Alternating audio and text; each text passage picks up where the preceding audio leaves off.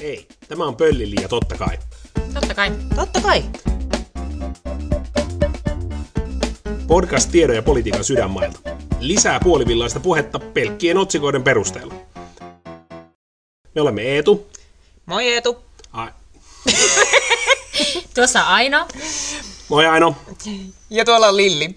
Moi Lilli. Haluamme tuoda poliittiseen keskusteluun näkemyksiä. Yleensä puhumme laajasti eri aiheista, mutta tänään puhumme Ukrainan sodasta. Niin, eilen aamulla herättiin, kuka heräsi aamulla, kuka ei, ja avattiin meidän puhelimet ja huomattiin, että Venäjä on hyökännyt Ukrainaan. Ei varmaan tullut kenellekään mitenkään suurena yllätyksenä, paitsi että sitten tuli ihan helvetin isona yllätyksenä aivan kaikille. Mitä Niin. fiiliksiä? Niin no mä mietin nyt, niinku, että kelle se nyt niinku oikeasti oli yllätys. Että, No niin, mulle se ainakin oli kyllä ihan täys yllätys. Okay. Mä, mä jotenkin viimeiseen asti ajattelin, että ei, ei se Venäjä hyökkää. Et jotenkin, tai olin ajatellut, että siellä saattaa tapahtua jotain pieniä, pieniä sotatoimia, jotka on verrattavissa siihen Krimin niemimaan toimiin, toimiin aikaisemmin, mutta, mutta en ajatellut, että tulee tuollaista laajamittaista hyökkäystä ja noin voimallista ja noin nopeaa. Ja kyllä toi ainakin yllätti minut ja tuntui niin kuin tosi isolta tapahtumalta. Hmm. Me oltiin uutena vuotena Moskovan reissulla kaverien kanssa siellä, Mm. ja vietettiin ihan normaalia länsimaista öö, pitkää viikonloppua, käytiin dinnereillä ja öö, juotiin halpaa bisseä. Hyvä reissu, ja silloin kuitenkin vitsailtiin jo silloinkin, että entä jos nyt Venäjä hyökkää Ukrainaan. Mm. Ja siinä nyt kuitenkin oli melkein kaksi kuukautta välissä aikaa, että ei se nyt ihan yllätyksenä tullut. Toki laajuus tuli. Mm. Niin. Niin, Ei, ei mä nyt usko, että kukaan nyt niin kuin tammikuussa sitä olisi miettinyt, mutta että niin kuin siinä vaiheessa, kun oli, ne oli niin kuin, ää, sotaharjoitukset oli siellä helmikuun puolivälissä, oliko se silloin? Joo, kai. Mm. Niin, niin, niin kyllä mä tiedän, silloin se niin kuin vaikutti aika selvältä, että kyllä tässä nyt jotain tapahtuu. Ja sitten ehkä jos miettii vähän niin kuin pidemmällä aikaskaalalla, niin se, että Venäjä on kyllä nyt kiusannut sitä Ukrainaa aika pitkään jo, että, että on, kuin yllätys se nyt sitten oli. Toisaalta Venäjä nimenomaan on kiusannut sitä Ukrainaa aika pitkään jo, ja siihen, siihen vedoten ajatteli, että ei tämä asia tule Ah, nytkään niin. kärjistymään, Aivan, vaan joo. tähän on ehtinyt Joo. niin vuosien saatossa kehittyä sellainen ajatus, että taas Venäjä vaan pullistelee, Mm, ja Venäjä joo. mahtailee, Venäjä Totta. tuo joukkoja sinne, ja Venäjä tuo joukkoja tänne, Venäjä haluaa näyttää mahtiaan, mutta Mm. ei ne ole toistaiseksi ei ole, ei ole ajatellut, että ne oikeasti realisoituu. Niin. Et sillä tavalla itselle se oli kuitenkin, niin kuin huomasin, että se oli iso järkytys. Mm. Eilisaamu. Ehkä just tuohon voi yhdistää senkin, että eh, siis länsimaathan ja niin kuin Suomikin, niin onhan me nähty, että Venäjä tekee pahoja asioita niin kuin lähtien ties kuinka kaukaa historiasta, mutta viime vuosinakin Ukrainassa, siis kyllähän Krimin tilanne on vaikka ollut kovinkin kipuinen tässä viimeiset kahdeksan mm. vuotta, mutta silti me on tehty koko ajan Venäjän kanssa yhteistyötä, me on mm. päästy Venäjä kaikkialle, mm. me on luotettu siihen, meillä on ollut NATO-optio vaan koko ajan auki, mm. mutta ei siihen ole sen enempää tartuttu. Ja me on ajateltu Venäjä, että se on enemmänkin meille hyödyllinen kauppakumppani kuin mitään muuta. Ja oikeastaan tästä mä voisin ottaa aasin siellä ensimmäiseen aiheeseen, jonka olen tälle päivälle vähän valmistellut. Mm-hmm. Nimittäin siihen, että kyllähän tämä mm, koko tilanne on aiheuttanut paljon reaktioita maailmalla, mikä on hyvä. Sotilaallista apua ei Ukrainalle juuri kukaan ole vielä hirveästi tarjonnut. Mutta sen sijaan sitten tavallaan tämmöisiä kannanottoja ja boikotteja on kuitenkin tullut vähän, vähän jokaisesta suunnastakin. Um, mä kasasin muutaman tämmöisen suomalaisen ja eurooppalaisen esimerkin ö, valtioiden ulkopuolelta, mitä on tapahtunut. Mm-hmm. Ö, ensimmäinen, jonka mä eilen itse spottasin, oli linkkarista, kun Barona ilmoitti, että he ei enää jatkossa ö, tue jokereita, eivätkä toimita myöskään Hartwall Arenalle henkilökuntaa matseihin avuksi. Se oli ihan, mä ajattelin, että jee, onpa suoraselkäistä ja makeeta, ja sittenhän siihen liittyi kaikki muutkin mukaan. Joo, Toki- mä, Joo. joo. mä noterasin ton kanssa, että niinku, jotenkin se tuli niinku, ihan eka, eka, ekana taisi olla just toi Barona, jonka huomasin. Niin se oli yllättävää, tai niin, paljon näin niitä postauksia siitä, että jokerit ei siihen rea- tai Mm. jokereiden suunnalta ei tullut tätä reaktiota nopea- nopeasti, varsinkin kun se ottelu oli kuitenkin tulossa. Niin ja otteluita. Ja meillä on kuitenkin nämä sopimukset tästä KHL-osallistumisesta. Mm, jep, jep.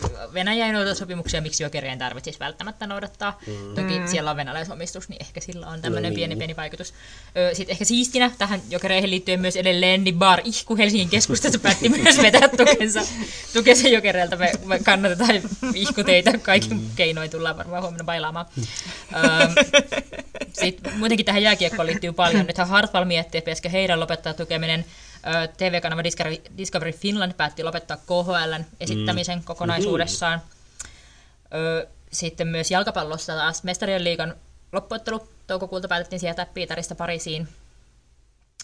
Sitten viihdemaailmassa EBU, joka siis Euroopan yleisradioyhtiö, päätti, että Venäjä ei saa esiintyä Euroviisussa, vaikka ensin päättivät, että kyllä ne saa esiintyä, koska Euroviisut on rauhanviisut. Mm-hmm. Mutta, Rauhan viisut, ja se on kyllä Euroviisuille iso isku, kun Venäjä on ollut aina niin näkyvä ja usein hyvin ansioitunut, ansioitunut kilpailija, niin se on sekä Venäjälle että niin, me ei saa Eurooppa- taitoluistelijoita lavalle. Kyllä, nimenomaan. Tai ladalle myöskään välttämättä. Mutta tämä... Niin, siis, siis Venäjä on ollut oikeasti ansioitunut. Mä en ehkä tunne tätä Eurovisuskeneä ihan niin hyvin.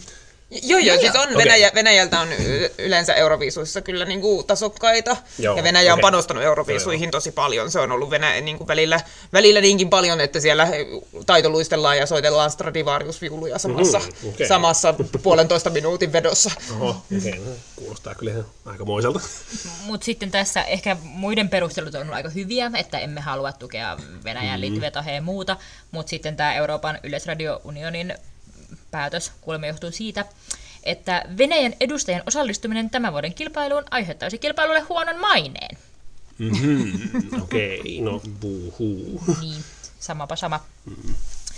Mutta ehkä mun kaikkien suosikkireaktio nyt kuitenkin on ollut, tämä on itse asiassa tämä on ensimmäinen protesti, jonka mä itse asiassa olen nähnyt, pois lukien mielenosoitukset, on kun eilen Tehtaankadulla sinne kasantoi joku puolitoista tuhatta suomalaista osoittamaan mm-hmm. mieltä Venäjää vastaan. Ja sitten siellä oli tämmöinen Hannu, joka sitten kaatoi teatraalisesti vodkapullonsa sisällön maahan muun yleisön haukkoessa henkeään.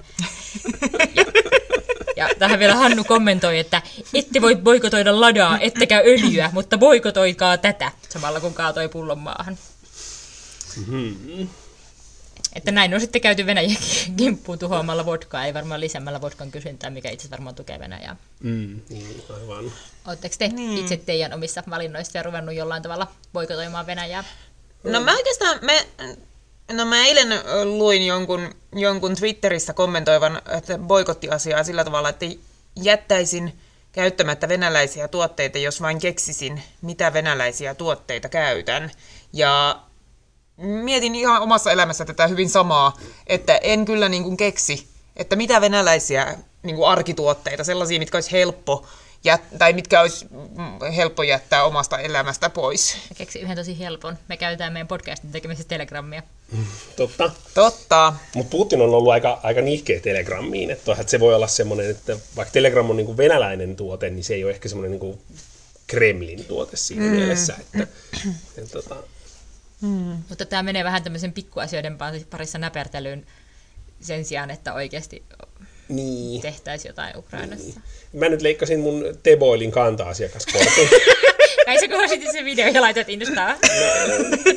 Mä kuvasin siitä, siitä, kun leikattu, siitä leikatusta kortista kuvan kyllä, mutta mä yritin kuvata siitä videota, mutta sitten perhana vaikea pitää saksia kädessä ja leikata sitä ja peittää vielä niin, ettei niinku oma nimi näy tai kokonaan tai jotain. Ja... Oliko sulla vasenkätiset sakset käytössä? Joo, kuitenkin? oli. Joo, joo. Mä poistin Jangon, siis tämän taksisovelluksen Mm, joo, pois puhelimesta. En kyllä niinkään, että boikotoisin Jangoa, vaan ihan vaan varmuuden vuoksi en ole koskaan käyttänyt Suomessa. Mm. Mutta Moskovassa. Tosin eiköhän tässä nyt kuitenkin kohta käy niin, että Venäjä pistää vaan öljyhanat kiinni, ovat kuulemma hyvin varautuneet siihen, että mm, ottavat taloudellista mm. iskua tästä näin, ja sitten ei kukaan enää ajelle teboille eikä kenenkään muunkaan Niin, niin. bensalla tai edes dieselillä. Mistä me varmaan päästäänkin siihen meidän seuraavaan aiheeseen. Käytännössähän siis Eurooppa rahoittaa Kremlin sotia ostamalla fossiilisia polttoaineita Venäjältä, tai ehkä ostamalla nyt energiaa ylipäätään, mutta suurin osa sitten on fossiilisia polttoaineita. Että niin kuin hiiltä ja kaasua meillä käytetään Euroopassa lämmitykseen ja, ja tota, sähkön tuotantoon, mutta toisaalta sitten taas öljystä Venäjä saa eniten rahaa, ja öljyllä tietysti eurooppalaiset ajaa, ajaa e- eli sitä kautta tulee tämä bensa, bensahomma. Ja tota, miten tähän voitaisiin saada joku muutos jollain niin kuin, lyhyemmällä ja pidemmällä aikavälillä? Että tota, en mä tiedä, mitä, mitä teille tulee mieleen tästä lyhyestä ja pitkästä aikavälistä, miten päästään fossiili- venäläisistä fossiilisista polttoaineista eroon. No lyhyellä aikavälillä varmaan sen kausivaihtelu auttaa. No joo, totta. Mutta en mä tiedä, kesällä ajetaan enemmän autolla. Niin, mutta autolla ajaminen ei ole samalla tavalla välttämätöntä kuin vaikka lämmittäminen. Niin, mutta Venäjä saa kaikkein eniten rahaa just siitä öljystä. Et siis maakaasu, maakaasussa ja hiilessä vissiin ne ei ole niin kuin sillai, niistä ei tule niin paljon rahaa sinne. Ja eikö mun käsittääkseni hiiltä tuoda itse asiassa aika paljon kuitenkin sitten laivoilla Niin, sitä voidaan tuoda. Joo, joo, joo, ja siis sitä on helpompi tuoda saatavissa. muualta. Joo, ja Puolasta vaikkapa, joka nyt on, kuuluu näihin hyvisvaltioihin. Ensimmäistä kertaa pitkään aikaa. niin, Puola, we stand with you. Mutta Suomi on kyllä aika, tai tuntuu, että Suomi on aika haastavassa tilanteessa tämän niin kuin nimenomaan energian, kun meillä kuitenkin tulee paljon just öljyä esimerkiksi mm, tuolta mm. rajan yli ja vaikka joku neste oil totta. o- ottaa tästä tosi paljon kyllä runtua. Niin, Et heillä on toki, toki heillä nyt on muitakin öljynlähteitä kuin Venäjä ja muitakin niin kuin asioita. Mutta Mutta yli kyllä se 70 niin kuin, pinnaa nesteöljystä Kyllä. tulee kuitenkin Venäjältä. Mutta Kyllä. se, että joku yritys ottaa runtua, niin elämä on sellaista. Niin, ja se on tietoinen riski kyllä heillekin. Kyllähän kaikki, kuten todettiin, kaikki ovat tienneet, että Venäjä on Venäjä. Johonkin niin, rajaan asti. ja Niin, venäläinen niin. raakaöljy on ollut edullisempaa kuin Niin, siis joku muu siitä- raakaöljy. Joo, että sitä nesteellähän ne on niinku optimoinut oikein sen Nimenomaan. ää, niinku sopivaksi riski, sille. mutta, mutta se ei kyllä poista sitä, poista sitä että haastava, haastava tilanne tulee olemaan, mm, kun yritetään etsiä niitä korjaa, korvaavia virtoja. Jep. Mutta Suomi nyt on siltä tavalla helppo, okei, öljy on vaikea korvata, mm. se varmaan kaikki myönnetään sähköautot, ei kerkeä tähän hätään. Mm. Mutta eikö me nyt olla aika lailla kuitenkin sähköomavaraisia tässä ihan pikkuhiljaa, kun painetaan Niin. niin. Niin. Siinä on ydinvoimalus, jonka nimeä ei koskaan muista, se on joku kolmonen. joku kolmonen, Hemmo kolme. jota, jota on rakennettu joku vuosi. Mm, just se. joo. Niin, joo, joo, siis sähkö, sähkön suhteen tilanne onkin aika helppo. Niin. Ja, ja lämmityksen suhteen Suomessa ei oikeastaan ole niin kuin, ongelma ei ole niin kuin lyhyellä aikavälillä, niin kuin sitä ei oikeastaan ole, Niin. koska meillä on, meillä on hiiltä paljon. Siis se on Keski-Euroopassa sitten tietysti se lämmitys voi olla ongelma, koska Niin. kaasua ei ole niin paljon. Niin ja meillä myös kuitenkin, no meillä on kallioperä lähellä, me pystytään käyttämään maalämpöä myös aika paljon, sitä pystytään tuottaa aika nopeastikin meille lisää Niin. tuotantoa. Sähkötuotantokin voidaan lisätä kuitenkin uusiutuvilla, varsinkin talvikauden ulkopuolella tarvittaessa aika nopeasti. Ei Niin. ehkä vielä ensi kesäksi, mutta Niin, joo, joo, Seuraavaksi. joo ei, se, ei se varmaan niin kuin, sanotaan niin kuin, ennen kes, kesää niin ei varmaan niin kuin mitään hätää Suomessa, mutta sitten toisaalta sit, energian mielessä. niin energian, miel, energian kannalta, tämän, niin kuin tämän kannalta, mutta sitten niin vähän pidemmällä aikavälillä, että sitten Helen luopuu tuosta tota, kivihiilestä, ja sitä oli ajateltu korvattavan aika paljon maakaasulla. No nyt, jos maakaasun hinta on korkea, niin sitä ei varmaan luultavasti, se on vähän vaikeampaa. Ja toisaalta sitten, jos sitä maakaasua, joka Suomeen tulee lähes kokonaan Venäjältä, niin jos sitä ei ole käytössä, niin millä se sitten, millä se sitten korvataan? Helenillä varmaan niin kuin ajatus on korvata se toistaiseksi jollain niin kuin nopein keino on joku bio tai, Niin me mietin, että biokaasu, niin, tai joku hake jostain mm. Baltiasta tai jotain tämmöistä, mutta sekään nyt ehkä kauhean omavaraista. Mm. Mutta mielenkiintoinen kysymys onkin tässä se, joo Suomi on lirissä, kaikki on lirissä, mutta kuinka kuseessa on kohta Puola ja Saksa, jotka vaikka on lämmönyt sillä Niin. maakaasulla, Niin. ja miten se tulee vaikuttamaan koko tähän Euroopan yhtenäisyyteen, niin aivan todella paljon. Mm. Niin, niinpä. Ellei keksitä jotain yllättäviä lämmityskeinoja seuraavan yhdeksän kuukauden sisään ennen kuin tulee seuraava talvi. Niin. Joo, se on kyllä aika kova aikajänne keksiä mitään yllättäviä uusia lämmityskeinoja. Niin, ja, ja siis Niin, ja totta kai niin rakentaa ne sähkö, vielä. sähkö on vaihtoehto ja sähkön tuotantoa voi lisätä aika nopeastikin kuitenkin, varsinkin kun niillä on sellaisia ydinvoimaloita, jotka voisi ehkä vielä jollain tavalla palauttaa jollain Niin mä mietin just, että mitäs niille kaikille Saksan ydinvoimaloille kuuluukaan. Niin. No nehän on suuremmaksi suljettu, siellä on tällä hetkellä kolme. Niin mä tiedän, että ne on suljettu, mutta onko ne niinku mahdollista palauttaa? Aa, no en mä... Mä Sitä käsitin Mä mietin. veikkaan, että se on kyllä aika vaikeaa, että niinku, äh, siis ehkä ne korkeintaan ne pari kolme, jotka siellä suljettiin tuossa niinku vuodenvaihteessa, ehkä mm. ne.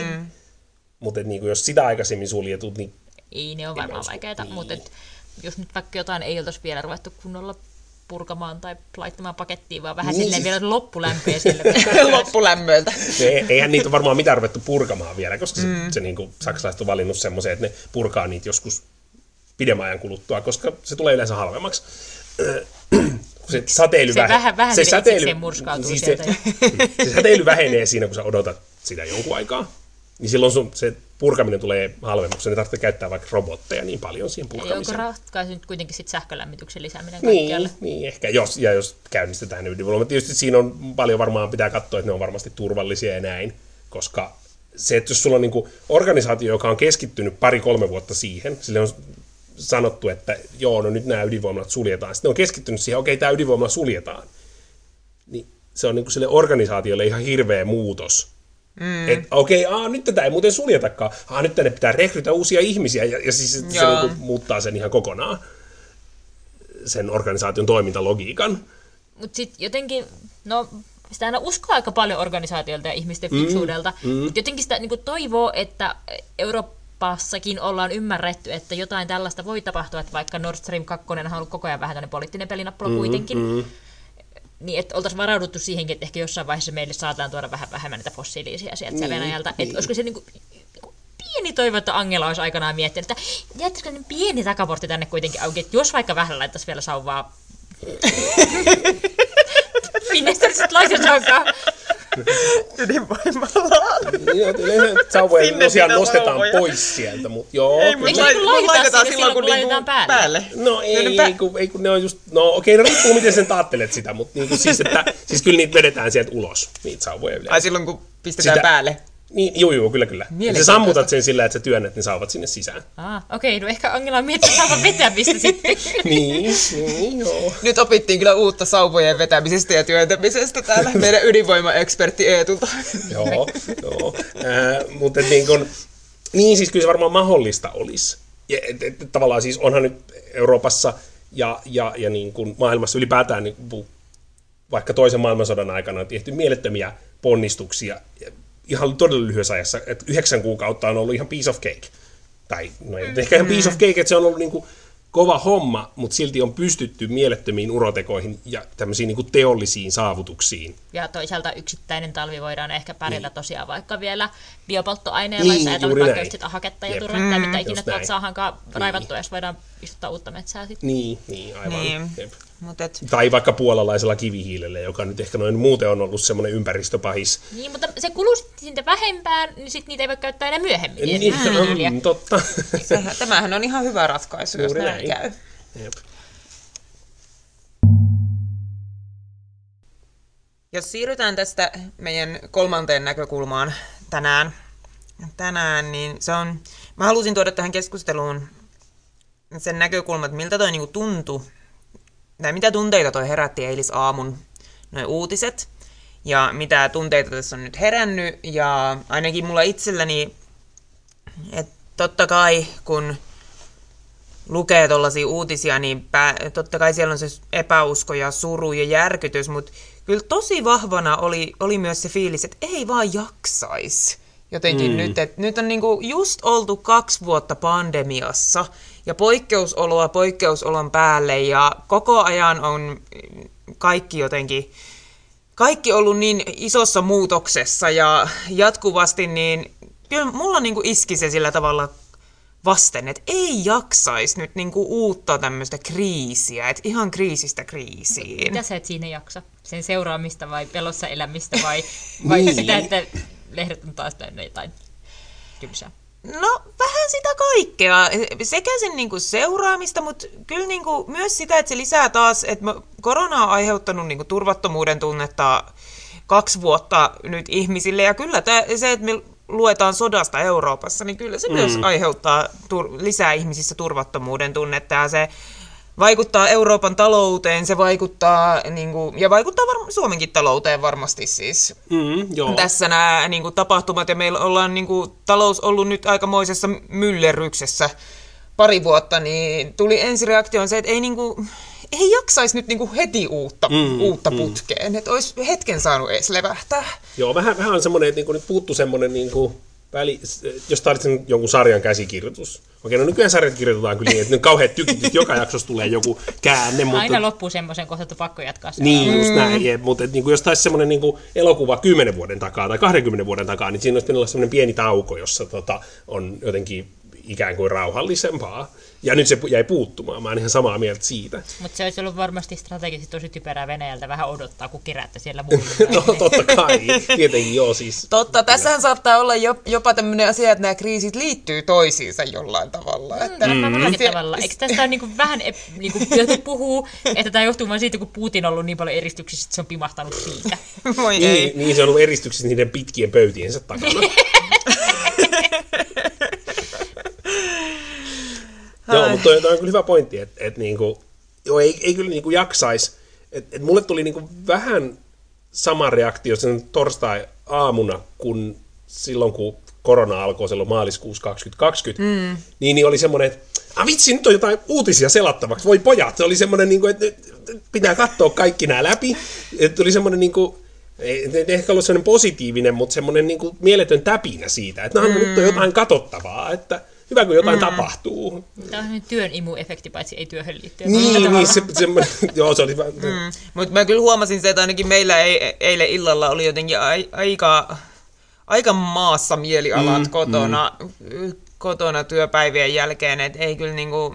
Joo, se täpinä, täpinöinti kyllä siitä, siitä vähän laantui. Täpi, kyllä. Täpinöinti oli laantunut siinä kohti ja kyllä, kyllä se sitten, että onhan tämä tuntuu äärettömän itsekkäältä sanoa tällä tavalla, että itse ei nyt jaksaisi tätä, koska mitä jaksamista tässä meillä on, että Ukrainassahan se jaksaminen ja Ukrainassa mm. Pitää jaksaa on. koko ajan päivittää Hesarin sivua, että milloin tänne tulee uusia uutisia, mitä tapahtuu Naton kokouksessa. Ai kauheeta.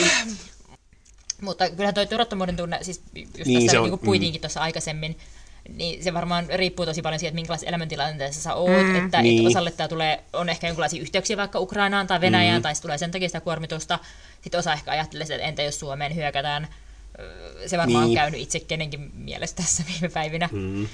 Mutta niin, sit, sit niin, jotenkin, vai, jotenkin niin. se, että jos Suomi hyökättäisiin, niin sitten ainakin olisi sekin jännitys pois pelistä. Kauheeta. Ka- kauheeta. Älä, elähän nyt, Lilli.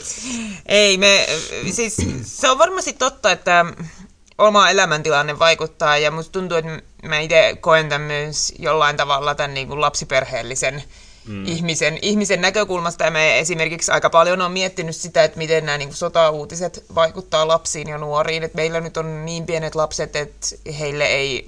Niin onko nyt semmoinen tilanne, että Aaroni ei sittenkään ehkä vielä kannata opettaa lukemaan? Aaron itse asiassa alkaa osata lukea ei. pikkuhiljaa, että se osaa just nyt sit lukea nämä Ukrainan sota-uutiset, mutta ei se ehkä ole vielä niin kiinnostunut katsomaan uutisia, mm-hmm. että se huomaisi, että mietin just, että tuleeko se tilanne, että tarvitsee, tarvitsee puhua lapsen kanssa sodasta. Mutta sitten toisaalta ajattelee, mekin ollaan no, oltu Jugoslavian sodan aikaan, siis mm, mitä totta. viisi vuotiaita, mm, seitsemänvuotiaita niin. suurin piirtein. Enkä mä nyt sitä muista mitenkään kauheaa tai mitään. Okei, okay, silloin oli kyllä vähän erilainen uutissykli. Että... No, mutta samalla tavalla koettiin joka ilta kuitenkin uutisia kotona. No joo, joo mutta ne ei ollut tavallaan semmoinen niin kuin, niitä ei tullut sieltä puhelimesta No mutta koko ajan. tuleeko se nyt niille lapsille sieltä puhelimesta no, koko ajan? eihän se tule, jos lapsilla ei ole puhelinta. Mm. Että, tai... Et isommille lapsille niin, sitten, joilla on niin. puhelin, tai ja nuorille, joilla on puhelin, niin se on varmasti, varmasti niin kuin va- vaatiikin sitä, että näistä, koska itsellekin tämän kokonaiskuvan hahmottaminen on aika haastavaa, että mistä niin. tässä nyt on kyse, ja onko meillä esimerkiksi täällä Suomessa vaaraa. No eihän meillä nyt niin. tällä, hetkellä. tällä hetkellä ole. Kuten eilen todettiin, että Suomi ei ole välittömässä sotilaallisessa vaarassa. Juuri näin. Se ei tietenkään kuulosta ihan hirveän lohduttavalta. sisään ei varmaan tapahdu mitään te Kaikkosen Antti, kumppanit. Niinpä. Oi, oi. Joo, se, että sitä korostetaan jotenkin sitä, tai ainakin mun mielestä Sen ainakin korostetusti kuuli sen Niin, välitöntä. aivan, mm. juuri näin. Mutta, mutta on ehkä ensimmäinen kerta, kun mä elämäni aikana ajattelen, että Suomi olisi jonkinlaisessa sotilaallisessa vaarassa. Et mä en oikeastaan mm. ajatellut mun 33-vuotisen elämän aikana aikaisemmin, että Suo- Venäjä voisi Suomeen hyökätä.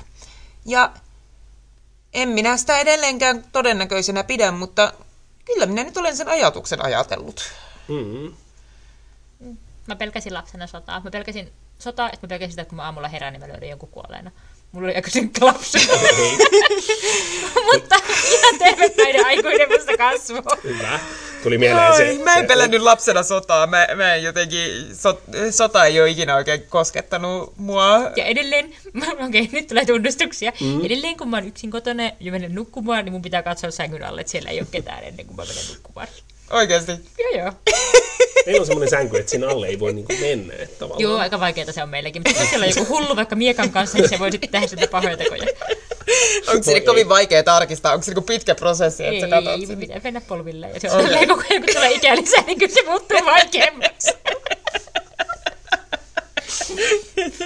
Syitä, miksi 80 ei enää pelkää mörköjä sängyn alla, on se, että ei enää pääse polvilleen tarkistamaan. Sitten voi olla myös sellainen peili esimerkiksi. Periskooppi. Mut, semmoinen, mihin sä voit kuikuilla sieltä. Oletko sä Lili miettinyt, jos sulla olisi semmoinen miekka, jolla sä sitten työnnät sen sinne sit, sit niinku yläpuolelta sinne? Mä en ole noin sekaisin. No, mä oon vaan varovainen. Mutta sitten kun sä oot 80, niin sit sä voit olla. Mulle tuli tästä... Äh, tästä sun tota, sota tota, niin kuin pelosta lapsena mieleen se Ultra Bra, oliko Ultra? Kahdeksanvuotiaana. Joo, niin. Minäkin ajattelin juuri, että Lilli kahdeksanvuotiaana pelkäsi. Oletko sitten kattonut kans niinku jotain saarta, jossa sitten voi Ei, en. päästä ydinlaskeumaan pakoon? Mutta, mutta eilen kyllä soi päässä. Eikö jossain Ultra Brown biisissä lauleta, että ajatukseni kaukana Odessassa? Mm, se, se soi kyllä paljon päässä. Ultra Bra on kyllä ajan hervalla tässä näin, kun et, etsitään saarta, minne ei tule ydinlaskeumaa. Niin se taisi olla, joo. Mm. Itse asiassa nyt Ultra Brass tulee täysin meidän aiheiden ulkopuolelta. No itse asiassa hyvinkin vierestä mieleen mm-hmm. kyllä se, että mä en ollut mitenkään hirvittävän tyytyväinen siitä, että Sauli Niinistä valittiin niin suurella äänivyöryllä mm. toiselle kierrokselle, koska musta eka kausi oli semmoinen aika peruskausi, mitä ei mm. tapahtunut. Mutta on tässä nyt ehkä ollut silleen snadisti onnellinen, että siellä on Sauli eikä joku muu. Niin Sauli eikä Haavisto vai? Tai joku muu. No, mm, niin, No kuka muu siellä muka sitten olisi? kuka muu mukaan? Luukuta.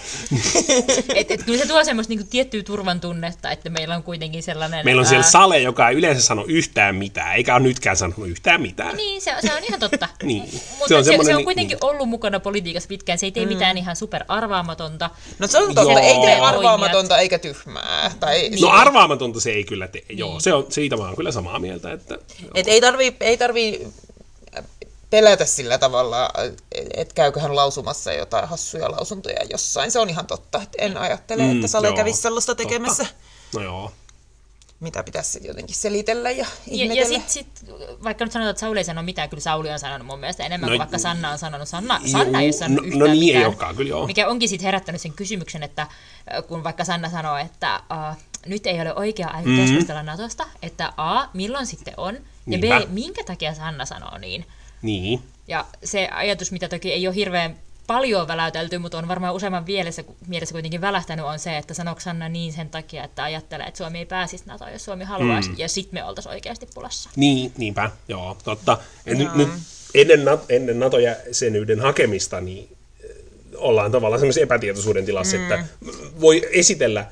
Niin, tai voi, Schrödingerin NATO, No kyllä. näin, Schrödingerin näin. NATO. Schrödingerin NATO, just näin.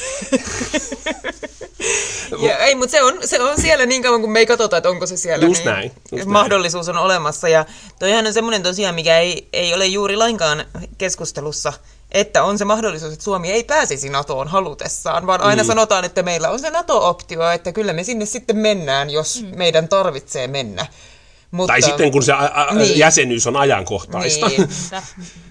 Ja sitten sit jos ajattelee tälleen, olen tunnettu sotastrategi kuitenkin, mm. että jos minä olisin NATO, ja, ja mun pitäisi päätä, että missä menee Naton, äh, itä on tuolla Venäjällä päin, itäraja, täällä pohjoisessa, niin olisiko se toi Suomen raja, vai olisiko se kuitenkin tuolla pohjoisessa se Suomen ja Ruotsin välinen mm. raja, koska se on aika paljon lyhempi, siinä on kiva meri välissä, kaikkea. Mm. Suomi ei ole hirveän höllemää Natolle oikein missään mielessä, paitsi mm. tuolla Venäjää, kun taas Niin. Ruotsi esimerkiksi tekee ties mitä hävittäjiä ja aseita ja sitä ja tätä ja tuota. Et, et Ruotsi mä ottaisin mielelläni Natona itseäni, koska siitä olisi hyötyä. Niin, mutta Ruotsin armeija on ihan turha. Tai siis se on Joo, tosi mutta pieni. ne tekee aseita.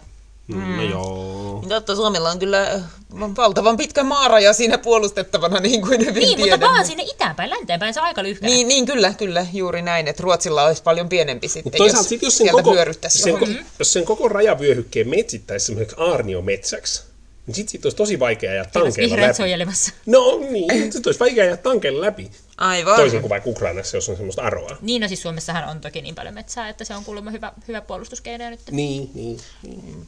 Tai kai siis se vähän riippuu siitä metsän tiheydestä. Okei, okay, eli on vielä, semmoista- vielä enemmän metsää ja mielellään aarniometsää, niin saadaan Niin. hiilinieluja samalla. Just näin.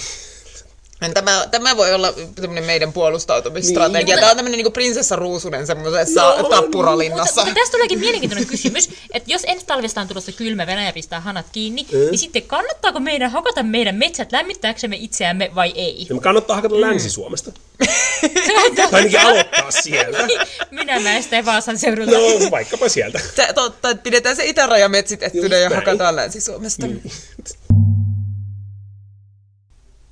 Ja näin, Ukrainan sota ei varmasti saatu vielä tänään käsiteltyä ja aiheeseen palataan varmaan valitettavasti vielä kuukausien ajan, jos ei pidempäänkin. Mutta me on kuitenkin ajateltu, että nyt, nyt me lopetetaan tämä podcast ja podcastin loppuun me otetaan pieni ennustus. Ja tällä kertaa ennustettavan aiheen olen valmistellut minä.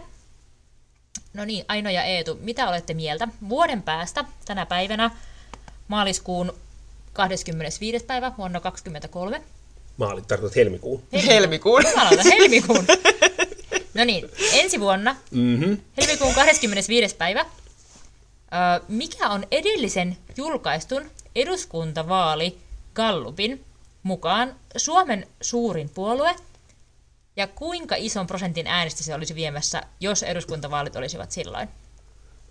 Okay. Eduskuntavaaleihin on siinä vaiheessa aikaa kaksi, kuukautta. suurin piirtein. Ei, Ollaan tosi kuukautta, pitkällä kuukautta. Luultavasti on NATO-vaalit tulossa, tämmöisiä ehkä taustatietoja. Mm. Onko Suomea olemassa? Mm, Luulen, että on. Kai tämä on niin oletuks, tai oletukselle, että Suomi on niin kuin olemassa vai, Kyllä. vai, vai pitää veikata niin kuin talvi, yhtenäinen se Venäjä, yhtenäinen Venäjä. Ole, e, alkuoletus, Suomi on olemassa ja täällä pidetään eduskuntavaalit. Ah, hyvä. Tai ainakin eduskuntavaaligalluppeja. Ainakin Niin. eduskuntavaaligalluppeja järjestetään, Hesari järjestää niitä tunnollisesti. Joo. Joo. No, hmm. mä ehkä lähtisin veikkaamaan kyllä sitä nykyistäkin, joka siellä on, että, että se on niin kuin kokoomus. Aha, mä ajattelin, että se nykyistä suurinta puoluetta oli demareita. Ah, ei, kun niistä gallupeissa suurinta mm. puoluetta. Eli, eli se olisi kokoomus. Kokoomus varmaan niin kuin lähtee länkyttämään Natosta puhumaan aika paljon, niin se voi ehkä sitten toimia ehkä niille. Niin, joo. Paljonkaan niillä olisi. En mä usko, että niiden kannatus itse asiassa ihan hirveästi nousisi siitä. Mä veikkaan, että ne pikemminkin pysyy siinä nykyisessä, joka on varmaan joku 20, 21, mm, 22. 21 on mun mielestä Niin, kokoomuksen sanotaan nykyinen vaikka kannatus 22, suunnilleen. että jos se nyt vähän nousisi Joo. siitä. Kokoomus ja 22, joo. Joo, no mä, mä tälleen ehkä nyt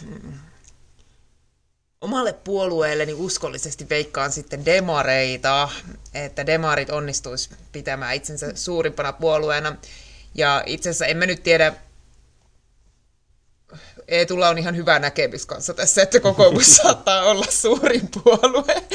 Mutta mä kuitenkin ajattelen, että ensi kevään eduskuntavaaleihin Sanna Marin johtaa demareita eduskuntavaaleihin. Viime eduskuntavaaleihinhan siellä oli edelleen Antti Rinne puikoissa. Ja mm, oma fiilis on se, että puolue on kuitenkin kokenut semmoista transformaatiota nuorempiin päin. Mm. Ja mä uskon, että se puhuttelee entistä useampia kuin mitä se puhutteli siis neljä vuotta Tämä sitten. kuulostaa vähän nyt puoluepropagandalta. Ei, ei vaan siis mä ihan oikeasti ajattelen, että niin kun viime vuosina demarit on kyennyt, kyennyt puhuttelemaan nuorempia, nuor, tai niin nuorempia jouk- ihmisiä. Annat sä jotain numeroita? Niin, numeroita siis, että monta, paljonko on niin kuin, äh, Ah niin, niitä numeroita. Niin. Mä ajattelin, eh, joo, Kymppi kautta kymppi. kymppi kautta kymppi. Marin 500. Eh, Jos vaikka 21 prosenttia. Tämä kysymys tuli mulle yllätyksenä ja pyytämättä. Mutta ky- kyllä mä oon Eetun kanssa samalla linjalla mm. siitä, että mä uskon, että se on kokoomus. Ö, on aika selkeää varmaankin, että jos ei tosi tosi suuria yllätyksiä tapahdu maailmassa, niin ne on NATO-vaalit. mm, Ö, Kokoomuksella on ollut selkeä NATO-kanta ja niiden on helppo lähteä Suomeen viemään siihen suuntaan. Luultavasti siinä linjassa tulee olemaan mukana vihreät. Mm, joo. Kenties mä uskoisin, että keskusta, perussuomalaisetkin luultavasti, tosin siellä Ai varmaan livahtaa kyllä väkeä sit toispuolijokkea varmaan tuonne VKK suuntaan tai jonnekin. Niin. Mä en olisi ollenkaan varma perussuomalaisista. Kyllä mä luulen, että ne on. Joo.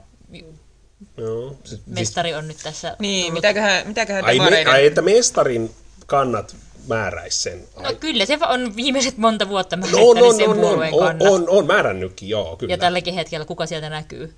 No, mestari lähinnä, koska se on... Jep, sanoin niin. mestari, koska en muistanut hänen nimeään.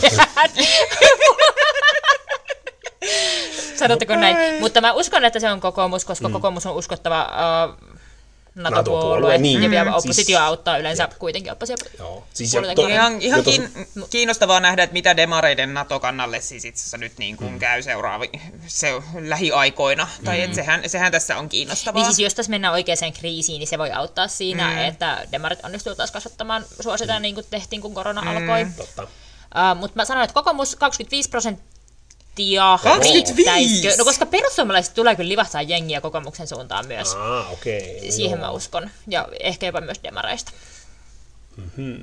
No joo, ihan mahdollinen kyllä toikin, että tosiaan koska kokoomuksella on niinku, se on niinku, siinä ei ole sitä ongelmaa, että siellä sekä kokoomuksen liberaalisiipi että se konservatiivisiipi tuntuu kannattavan NATO-jäsenyyttä. Mm. Ainakin mun mielikuvissa näin on. Olen nähnyt otsikoita. niin, juuri näin.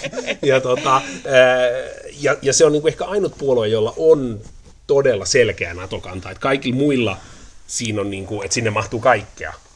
Mutta kokoomukselle ei oikein niinku mahdu muuta kuin tämä yksi. Eikö se ole just sellainen puolue, missä on seinät leveillä ja katto korkealla? Niin, mutta sitten se on oikealla. No, niin. Hyvä. Se koko talo on oikealla. No niin, varmaan joo. Mutta näihin ennustuksiin me voidaan varmaan lopettaa tällä viikolta. Ensi kerralla nähdään sitten taas joskus jollain muilla aiheilla. Ja varmaan ihan samoillakin. Kiitos Eetu. Kiitos Lilli. Totta kai. Kiitos Aido. Totta kai ja Pölli Lii. Totta kai.